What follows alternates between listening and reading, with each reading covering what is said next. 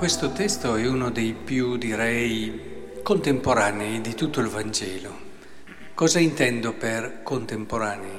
Cioè, ci racconta la nostra vita, cioè ci racconta quello che è il nostro vivere oggi. Qui abbiamo degli apostoli che vanno a lavorare.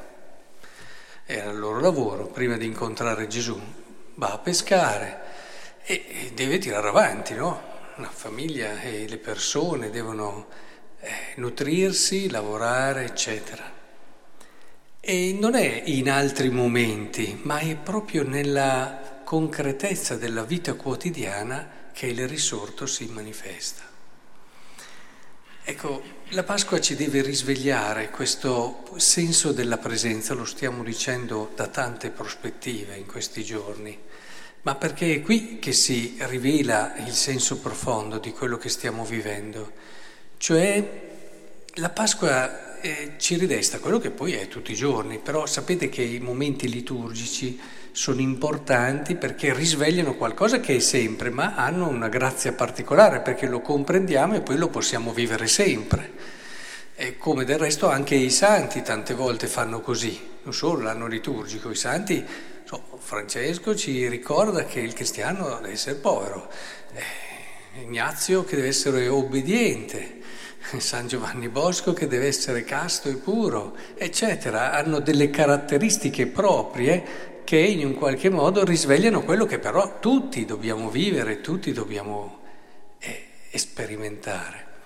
Di conseguenza, eh, quello che si vede in questo brano è una vita normale, che è tornata alla normalità, avevamo già visto il risorto perché era la terza volta, quindi una vita normale nella quale, ecco, avere il cuore di Giovanni per riconoscere i segni della presenza del risorto. E qui un segno molto evidente, ma in generale i segni potevano anche fare certi altri discorsi, guarda, siamo stati fortunati. Eh, avevamo pescato a sinistra, adesso a destra prendiamo. Eh, potevano esserci tanti ragionamenti di questo tipo. Ci vuole un cuore come quello di Giovanni per riconoscere in questo segno qualcosa che ti parla della presenza di Cristo. Ecco, è questo quello che vorrei chiedere per questa Pasqua, che in un qualche modo possiamo fare questo tipo di esperienza, cioè renderci conto che ci sono infiniti segni della presenza del risorto nelle nostre giornate e vorrei chiedere al Signore la grazia di poter aprire il nostro cuore, renderlo come quello di Giovanni e darci la forza e il coraggio di Pietro che magari anche ha saputo raccogliere quello che è eh, l'intuizione di Giovanni ed è il primo che corre. Eh, non si è fermato a dire eh, come mai non l'avevo capito io, non ci pensa neanche va, si fida dell'intuizione dell'amico. E a volte il Signore si manifesta anche attraverso una, un amico, una persona cara, una persona vicina. È lei che magari ha quella sensibilità che ci aiuta a scoprire qualcosa. Non è detto che siamo sempre noi a cogliere ogni segno.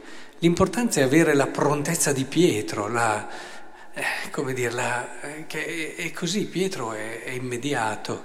Lo è sempre stato, non pensa troppo prima di parlare e come appunto si è preso dei bei richiami da Gesù in questo senso, però dimostra anche una certa simpatia e una certa bellezza come persona ed è il primo che corre. Ora chiediamo al Signore allora in questa, in quest'ottava ancora, sta per terminare, ma siamo ancora nell'ottava, aiutaci a cogliere il Signore che è presente, che viene ad amarci in ogni istante, in ogni momento. Aiutaci a vederlo là dove non siamo soliti vederlo, aiutaci e rendici il cuore attento, il cuore immerso, come dire, nella fede, un cuore che esce dalla fede, che riesce a cogliere quello che gli altri non colgono. Pensate a vedere una persona, un fratello. Ma, ma che cosa immensa è un fratello? Invece noi passiamo passa il fratello, ciao, e chiudiamo. Eh, un fratello è, è una cosa immensa, un mistero grandissimo, qualcosa che ti parla del risorto anche lui, nonostante i suoi limiti e le sue fragilità, perché ti parla di una persona per cui il risorto ha dato la vita. E, ed è per questo che Francesco piangeva tante volte vedendo, non so, un agnello, pensava a Cristo che ha immolato, una, qualsiasi cosa gli parlava di Cristo risorto. Ecco, in modo particolare questa sera prima di coricarvi pregate San Francesco, ve lo consiglio. Ecco, San Francesco aveva un cuore così, aveva un cuore che era preso da questa presenza e viveva di questa presenza, tanto che questa presenza gli ha lasciato anche dei segni nel corpo. Ora, pregate lui, chiedetegli di rendere il vostro cuore attento e vedrete come le giornate si riempiono. E quelle che sembravano giornate vuote, come le reti di questi pescatori, diventeranno giornate estremamente vive, piene, giornate che fate fatica a contenere, tanto sono ricche di Dio, della sua bellezza e della sua bontà.